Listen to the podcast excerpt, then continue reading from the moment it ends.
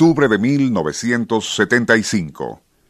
El cineasta Ken Russell se encuentra en su despacho de los estudios Pinewood, en las afueras de Londres, estudiando documentos que pertenecieron al astrólogo de la época isabelina Simón Forman. Russell analiza cada palabra en cada página buscando algún nuevo y equívoco indicio sobre Emilia de una amante del astrólogo, la perversa dama obscura, cuya vida desea trasladar a la pantalla.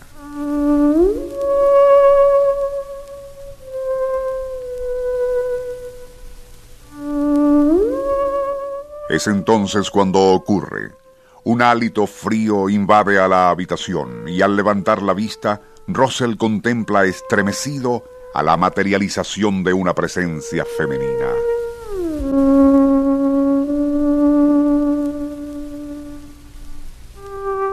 Ataviada a la usanza del siglo XVI, su rostro luce inmensamente pálido y hermoso, con ojos oscuros, profundos que le miran con hipnótica fijeza.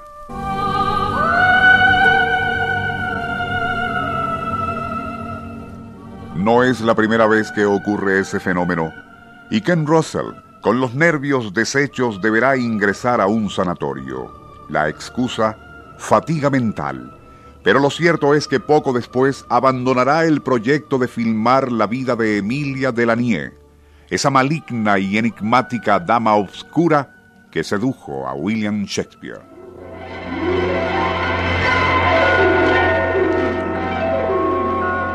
Nuestro insólito universo.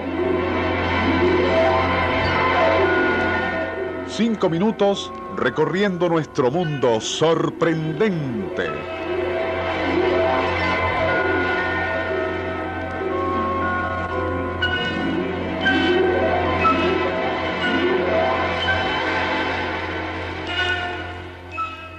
Hermosa, lasciva y promiscua, adicta a ritos diabólicos, prácticas contra natura y uso de brebajes alucinógenos, fue no solo la amante del astrólogo inglés Simon Forman, sino de William Shakespeare, quien, bajo el influjo de la dama obscura, se lanzó a colmar sus obras de fantasmas, brujas y demonios.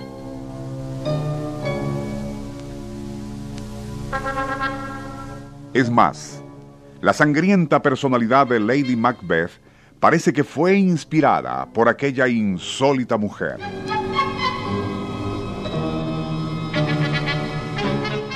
La fogosa relación erótico-amorosa inmortalizada en los sonetos de Shakespeare también tuvo como inspiración, según lo afirma el historiador, poeta y catedrático británico A. L. Rouse, a esa seductora beldad, mitad inglesa y mitad italiana, hija de un músico de la corte de la reina Isabel, que se llamó Emilia Bassano. Esta, desde muy joven, comenzaría su carrera de seducción en la corte isabelina. Su más notoria relación fue con Lord Hudson, anciano chambelán del reino, con quien sostenía relaciones aún después de haberse casado con William Lanier, músico de la corte, y tras quedar embarazada de Simón Forman, astrólogo y quiromante.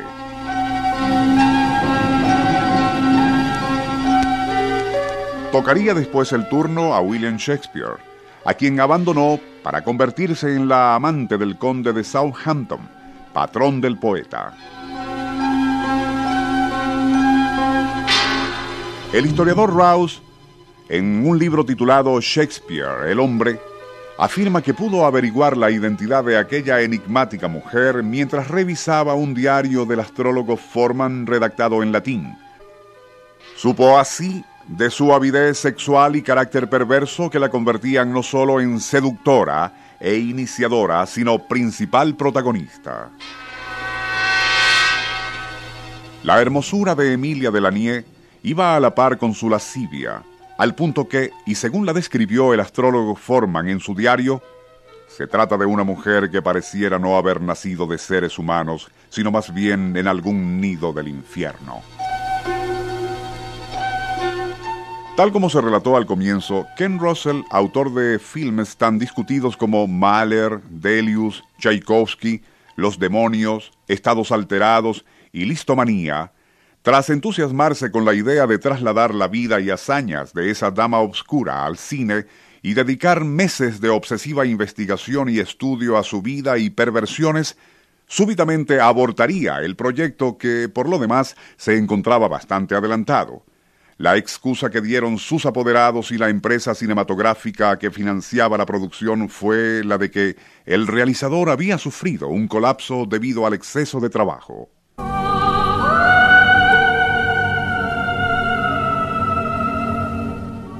Los entendidos insisten, sin embargo, en que la verdadera razón es que en varias ocasiones la imagen fantasmal de Emilia Delanie se materializó. no solo ante Russell, sino ante varios de sus colaboradores. Fue tal la impresión que produjo aquel repetido fenómeno hasta el presente ese proyecto de la filmación continúa archivado. El espíritu de esa dama obscura que inspiró a Shakespeare parece que continúa activo después de 400 años y evidentemente no desea que la industria cinematográfica divulgue nada de su vida licenciosa.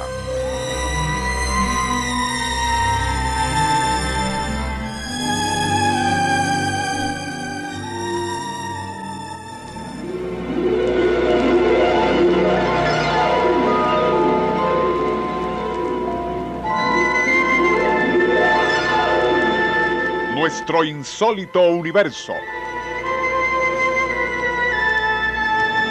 Libreto y musicalización Rafael Silva. Operador Francisco Enrique Mijares. Les narró Porfirio Torres.